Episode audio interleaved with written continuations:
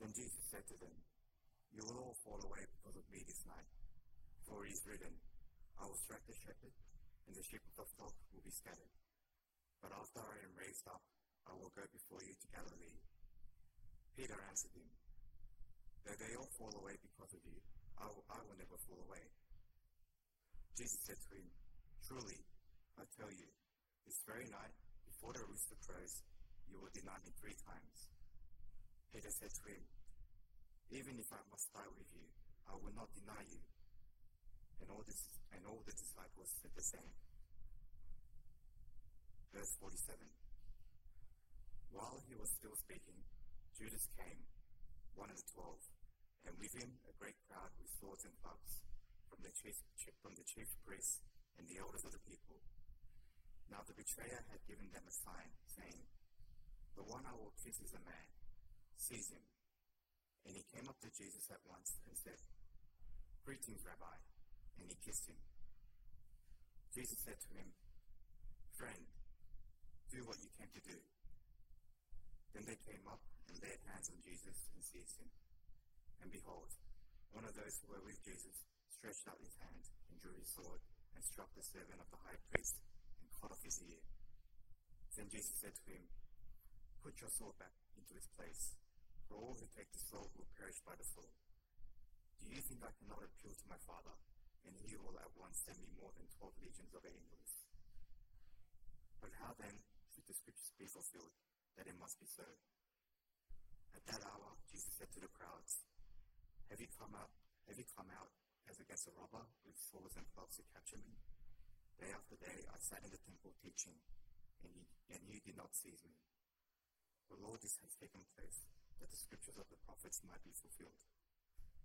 Then all the disciples left him and fled. This was the word of the Lord.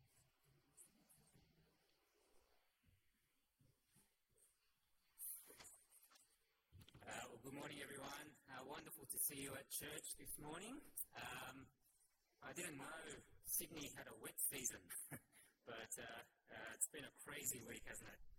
Uh, but great that you uh, have braved the weather you're here this morning. And uh, for those joining us on Zoom, it's great that you can tune in this morning as well as we turn our attention to God's Word. But um, I think we need to pray to God and ask for His help just to calm our minds and help us to focus uh, after a crazy week as we approach His Word this morning. So uh, please join with me as I lead us in prayer. Let's pray. Uh, Heavenly Father, we thank you so much that uh, you are a God who is in control of all things in this world. Uh, thank you that in the midst of war and flood and pandemic, uh, we can be confident that Jesus is on his throne and that all things are under his sovereign care. And so we pray, Father, that this morning we would be able to rest in Him. Uh, and please um, help us to rid ourselves of all the distractions of the week and the anxieties of our heart this morning as we turn our attention to the things that you say. And uh, we pray, Father, that you would give us understanding of your word and your plans for this world so that we might align our lives to do your will. And we pray this in Jesus' name. Amen. Uh, well, friends, uh, one of my favourite cartoonists uh, is a person by the name of Michael Leunig. Hands up if you've heard of Michael Leunig.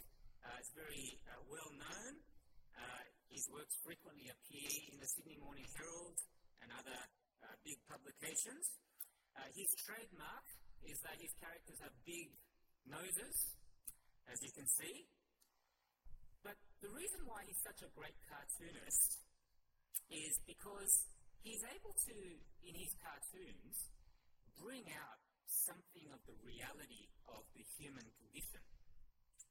And so, for example, if you have a look at uh, this particular cartoon, uh, you can see the theme of loneliness, can't you? Uh, you know, all these people are sort of all together, but they're so apart.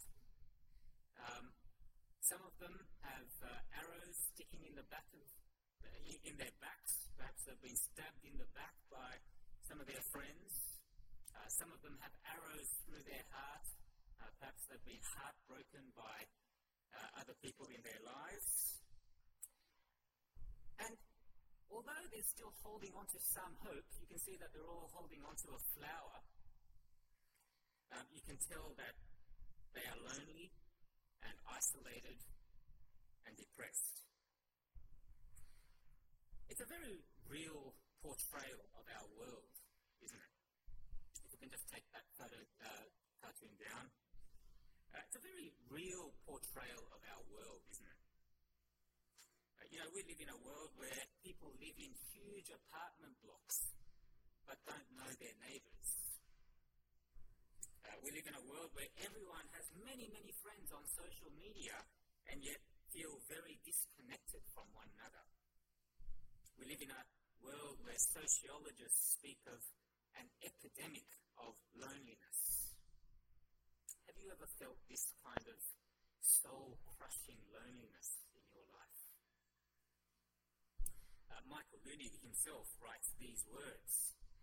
Uh, he says, There was all this loneliness in my cartoons, and people would say, Gee, these characters are so lonely, disconnected, and depressed.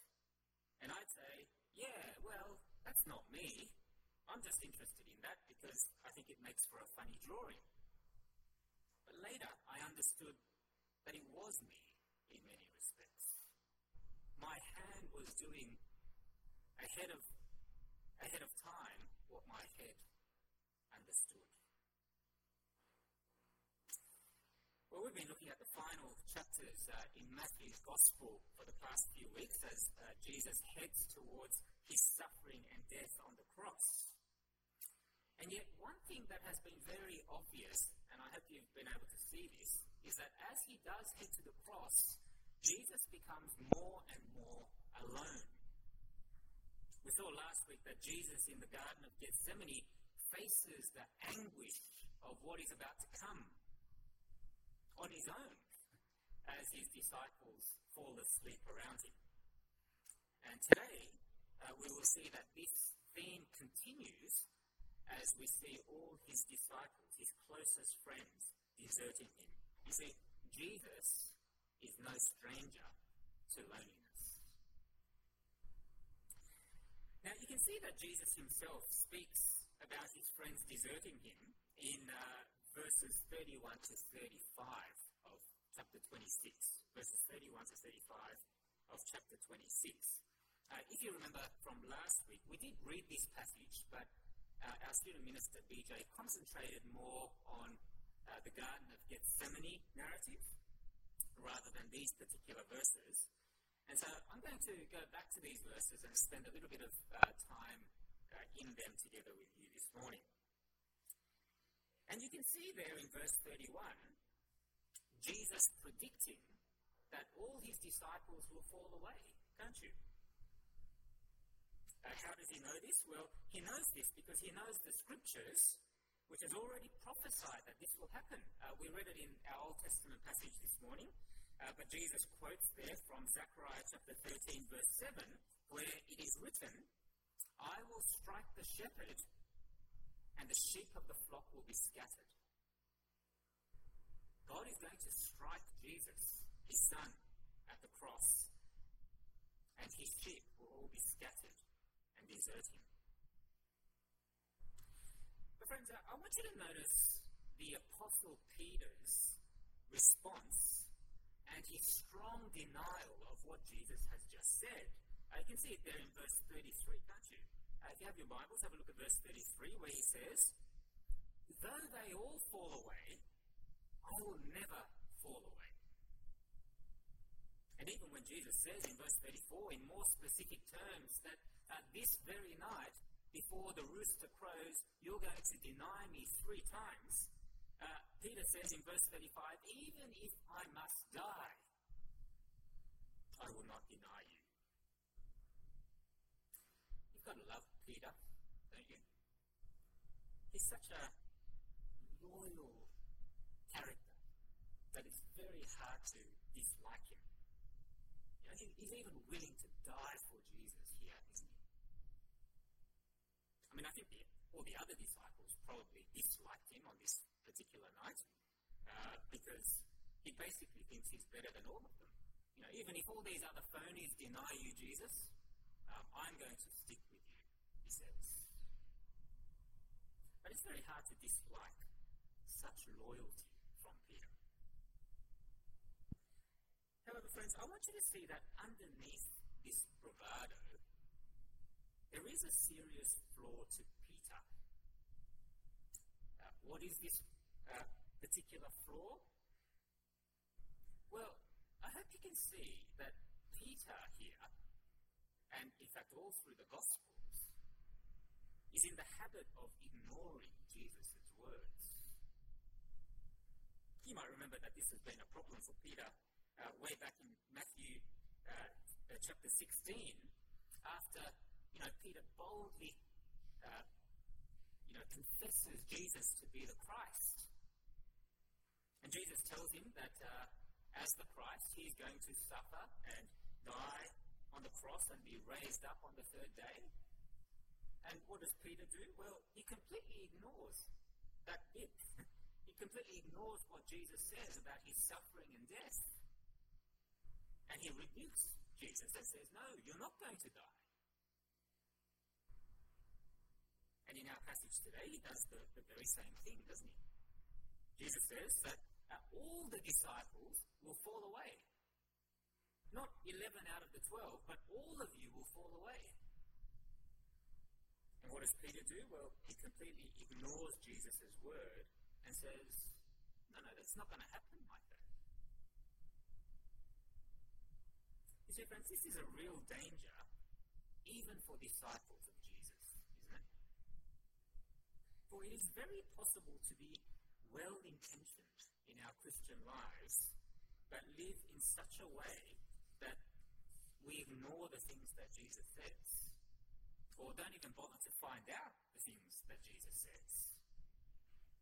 It's very easy to want to love Jesus and serve him and be loyal to him in ways that we think are right, rather than finding out what he wants from us. Uh, you know, I used to have a friend who used to come around to our house often. And uh, each time he came around to our house, I, I served him some coffee. Uh, the only problem is that he hated coffee. Uh, he loved tea, but uh, he hated coffee. In fact, he told me many times in the past that he just doesn't like uh, this yucky tasting drink.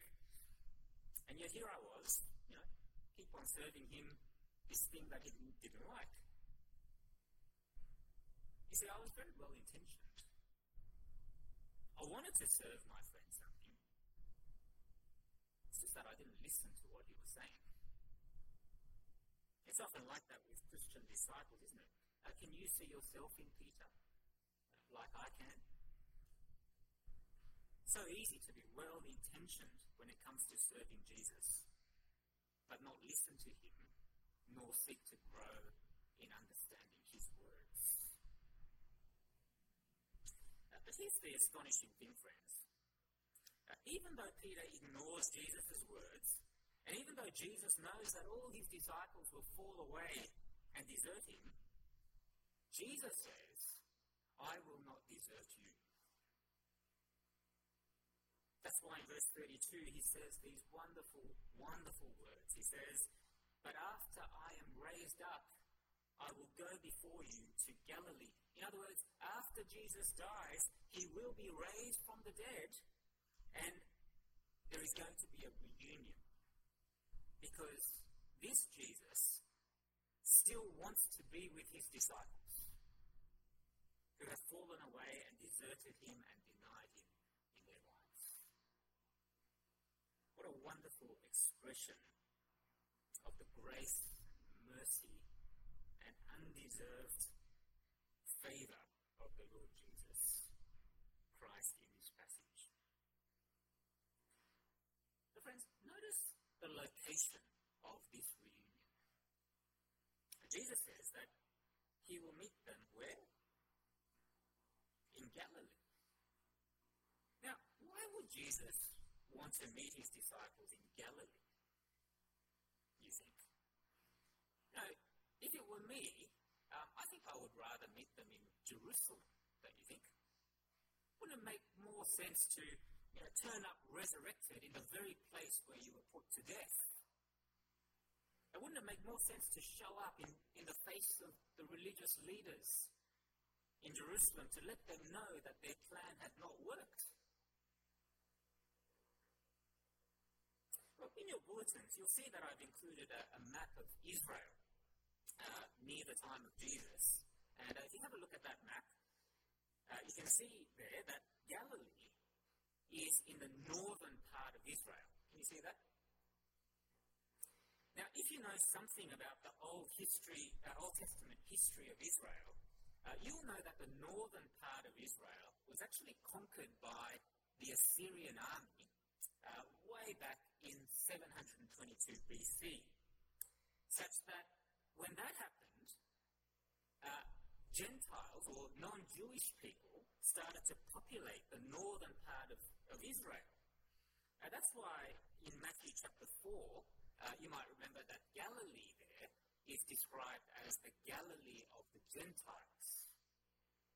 In other words, Galilee was full of people from other nations. It was much more cosmopolitan than the city of Jerusalem.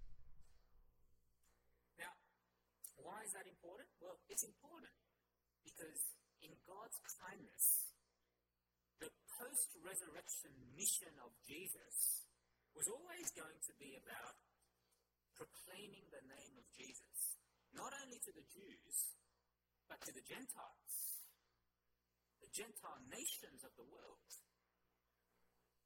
Which is why you and I are sitting here this very morning worshipping the God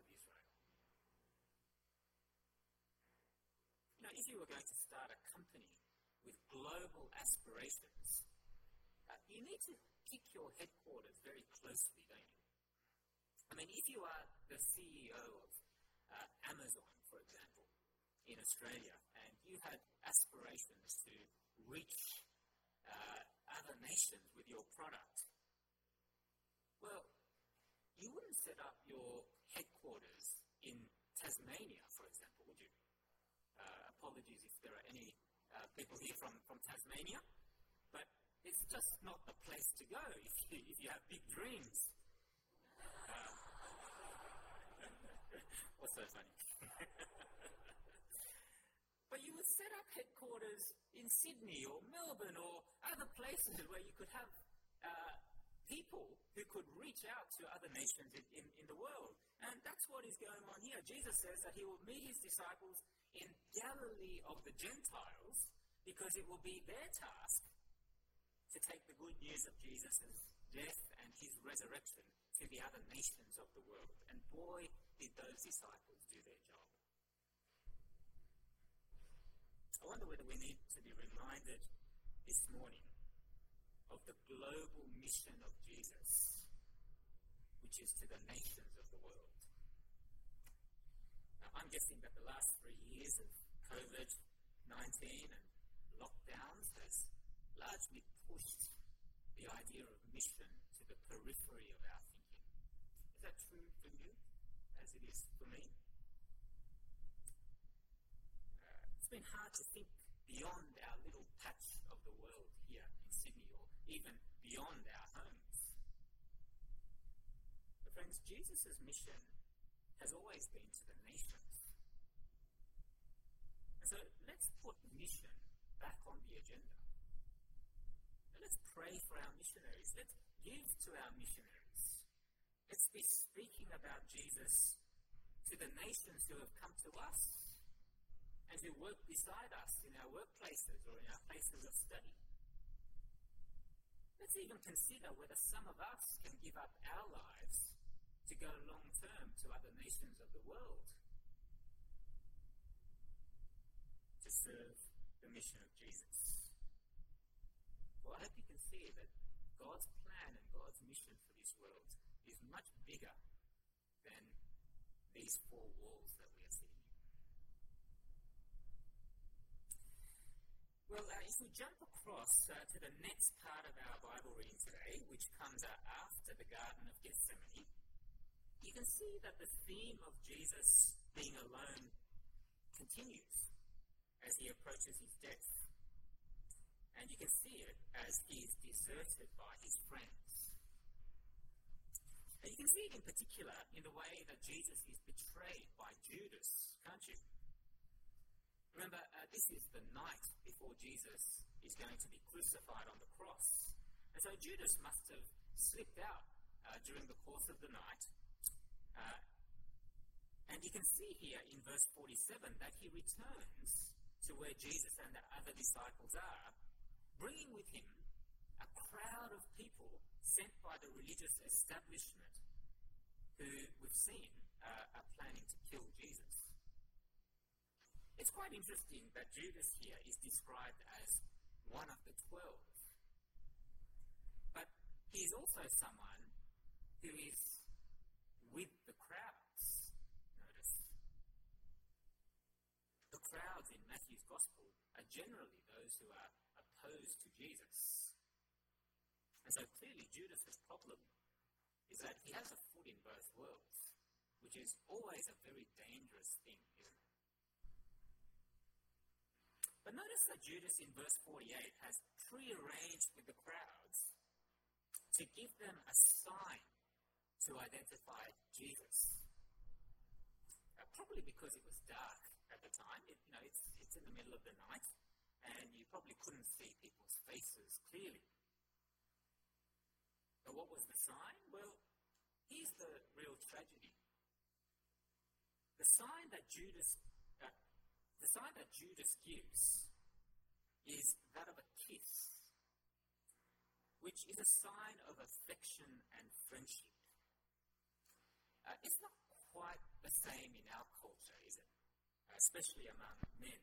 I mean, I, am guessing that if I um, uh, walked into church this morning and started kissing uh, Andrew Louis, uh, that it would just be a very awkward thing rather than a, uh, a friendship thing. But uh, kissing uh, was a common sign of friendship in the time of Jesus. And so Judas kisses Jesus to identify him in order that the crowds might seize him. And Jesus doesn't try to resist Judas, but in verse 50, he simply says, Friend, do what you have come to do. It's heartbreaking, isn't it? When Jesus says, Friend, do what you have come to do.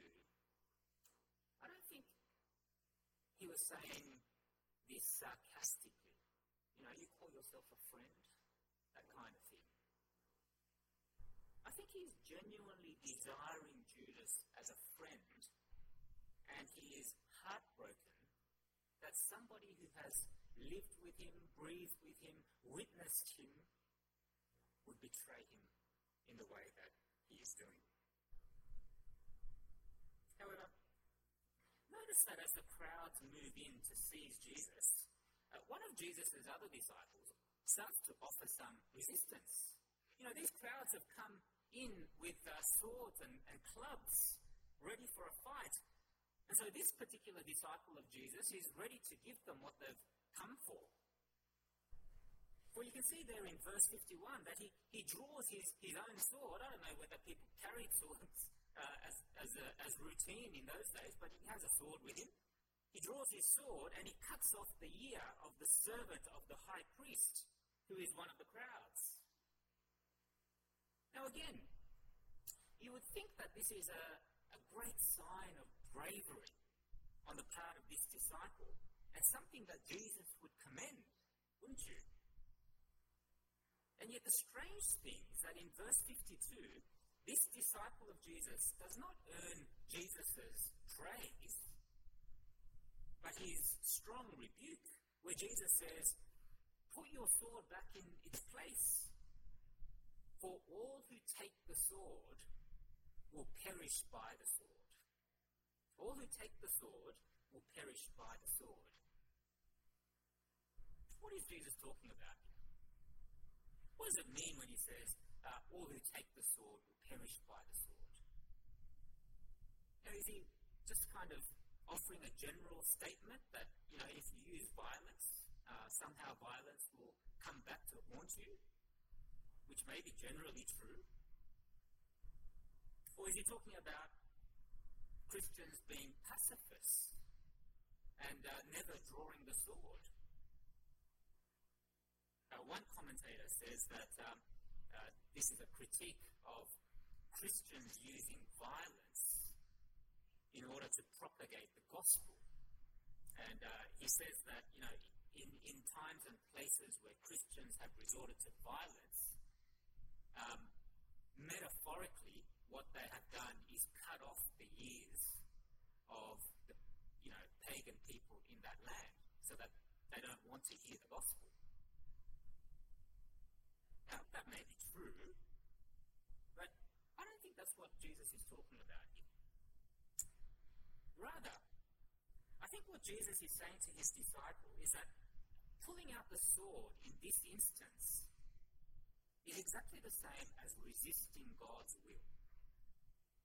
Pulling out the sword and trying to stop what is going on is actually opposing Jesus going to the cross. And to reject the cross of the Lord Jesus Christ is to perish under the judgment of God for sin. For we've already seen, haven't we, that Jesus is going to the cross so that forgiveness of sins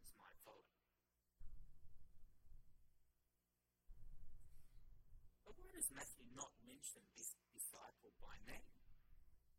Uh, you might know that in John's Gospel, uh, this particular disciple that pulls out the sword is, is who? Does anyone know? Peter. yeah, uh, John's Gospel tells us that, that it's Peter. Uh, and it's quite fitting that it would be Peter. It's, it's very in keeping with his character, isn't it? For he's the one that has just said, I'm willing to die for you, Jesus. And there was some seriousness to, to what he said. But I think in this passage, Peter is not named, but he's simply described in verse 51 as one of those who were with Jesus.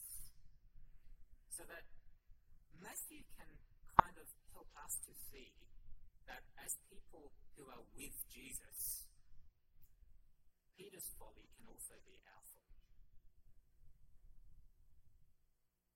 For Peter's foolishness here is that he thinks the kingdom of heaven is going to come not through the suffering and death of Jesus on the cross, but by his own might and bravery and strength. Have you and I ever thought like that in our lives? Are you living life thinking that you can achieve heaven on earth through your own might and strength and ability and wisdom and intelligence? The things you own, the qualifications you can amass. You think you can create heaven on earth by yourself? By your ability to buy your own house or educate your children in the best places or to stay healthy in your life? Well, if that is us this morning, then perhaps we also need to hear the rebuke of Jesus. For the kingdom of God is not going to come by our own ability. No matter how smart or how strong or how able we are, we are never going to be able to achieve the kingdom of heaven for ourselves. For the kingdom of heaven will not come through these means, but through the cross of the Lord Jesus Christ, by trusting in the cross and all that Jesus has done for us. Well, friends, the final thing I want you to see in our passage this morning is that the betrayal and arrest and eventual death of Jesus on the cross was all part of God's plan for this world. Now, you can see that Jesus knows that this is part of God's plan because uh, you will have noticed that Jesus doesn't resist what is happening to him in this passage. Did you notice that? When Judas comes to kiss him, he doesn't, you know, try to resist the kiss. Rather, he says simply, Friend, do what you've come to do. Further, he doesn't resist the crowds who sees him. It's not that Jesus couldn't resist the crowds. For he says in verse 53 Do you think that I cannot appeal to my Father, and he will at once send me more than 12 legions of angels? Now, when Jesus mentions angels here, I don't think he, I don't think we are meant to imagine, you know, those cute, chubby cherubs that kind of fly around in popular culture. Rather, the angels that he speaks about here are described in military terms, did you notice? One legion in the Roman army was about 6,000 foot soldiers.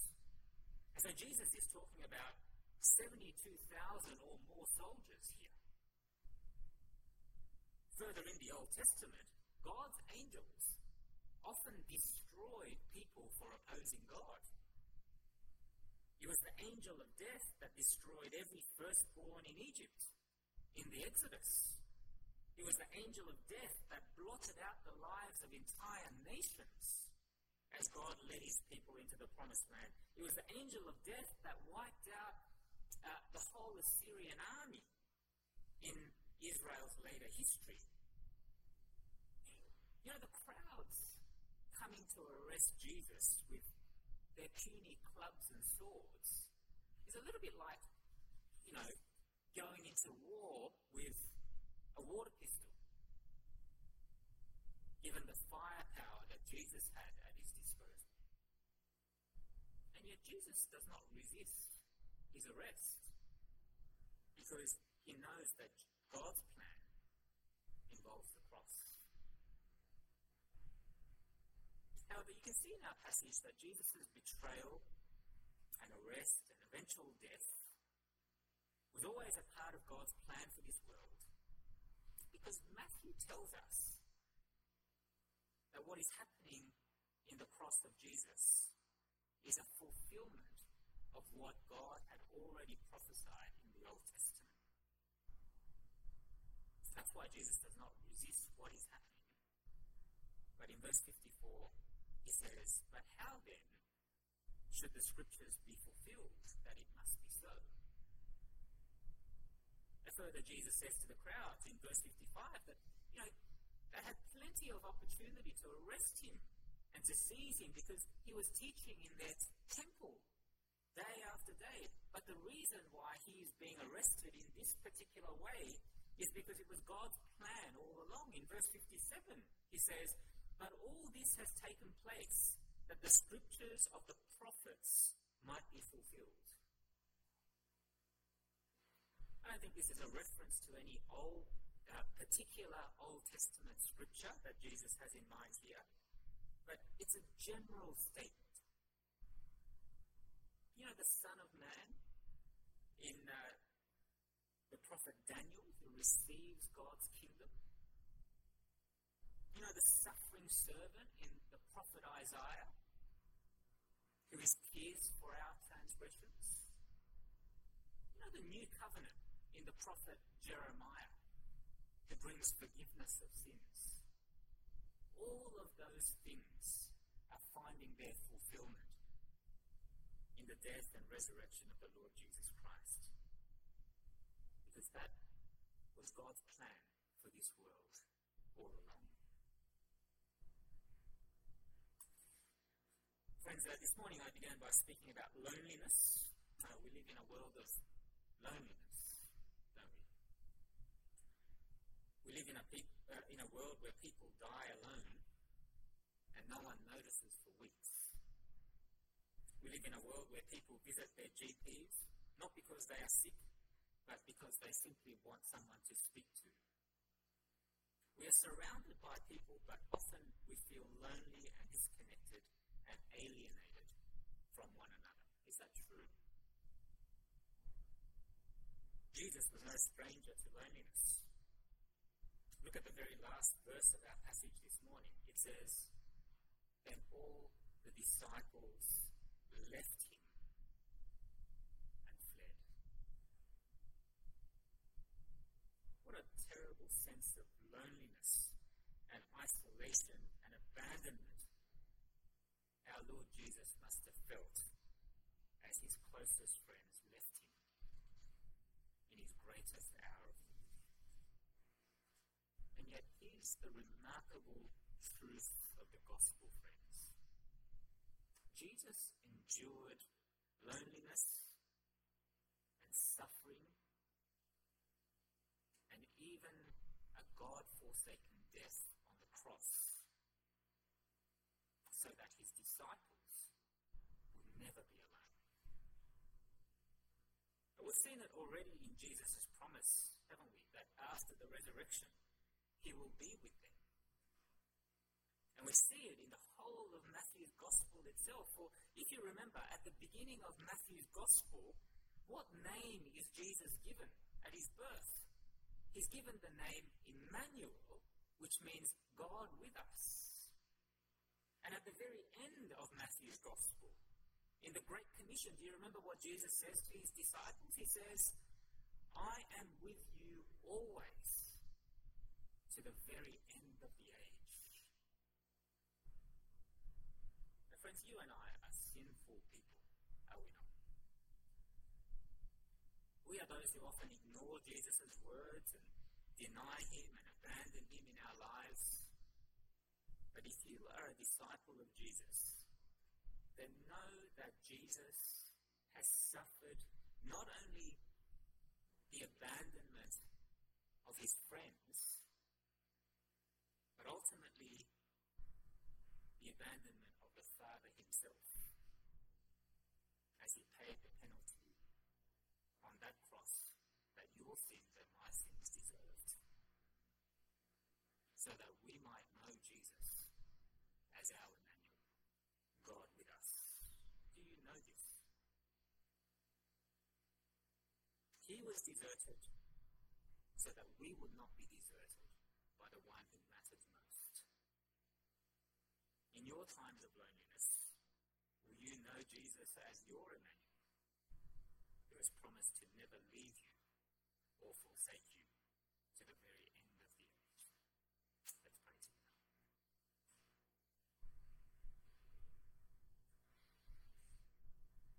Our Heavenly Father, we thank you for our Lord Jesus Christ. We thank you that even though he was not received by his very own people, even though he was betrayed by one of his own, even though he was deserted by his closest friends, he went to the cross so that we might not be deserted by you for our sin. And thank you that he is our Emmanuel, who has promised to be with us and to never leave us or forsake us. And Father, we pray especially this morning for those who may be feeling alone and isolated among us. And we pray that uh, in this difficulty that uh, you would help them to know the friendship of Jesus and your presence in their lives, as well as the love and care of others in our church family. Father, we long for that day when loneliness and isolation and depression will be a thing of the past, and we can enjoy your presence forever in your kingdom. But Father, in the meantime, we pray that you would help us to be uh, people who do not ignore your word and your plan for this world in our lives. Help us especially to be those who align ourselves to your plan for the gospel to reach the nations. We pray that you would put on our heart a concern for the lost in this world, as well as those in our lives who are yet to know you. And please give us the courage to speak of Christ and the good news that is found in him. And we ask for your mercy that you would draw many to yourself so that they also might know the of Jesus. As their